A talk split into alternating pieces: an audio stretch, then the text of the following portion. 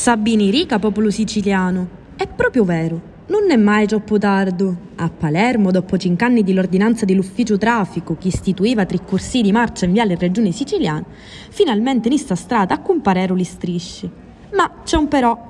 Come spiega l'assessore alla mobilità Giusto Catania, la terza corsia delimitata della striscia gialla è riservata ai mezzi pesanti, ali tassì, ali bus e ali pullman.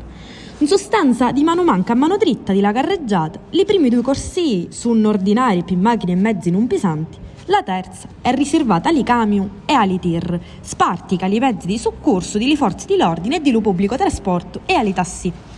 In pratica ci fossero 5 anni per realizzare la segnaletica orizzontale in tale pezzo di viale in regione tra lo svincolo di Bonagia e quello di Belgio. Un ritardo incredibile per due gocci vernici gialla in capo alla strada.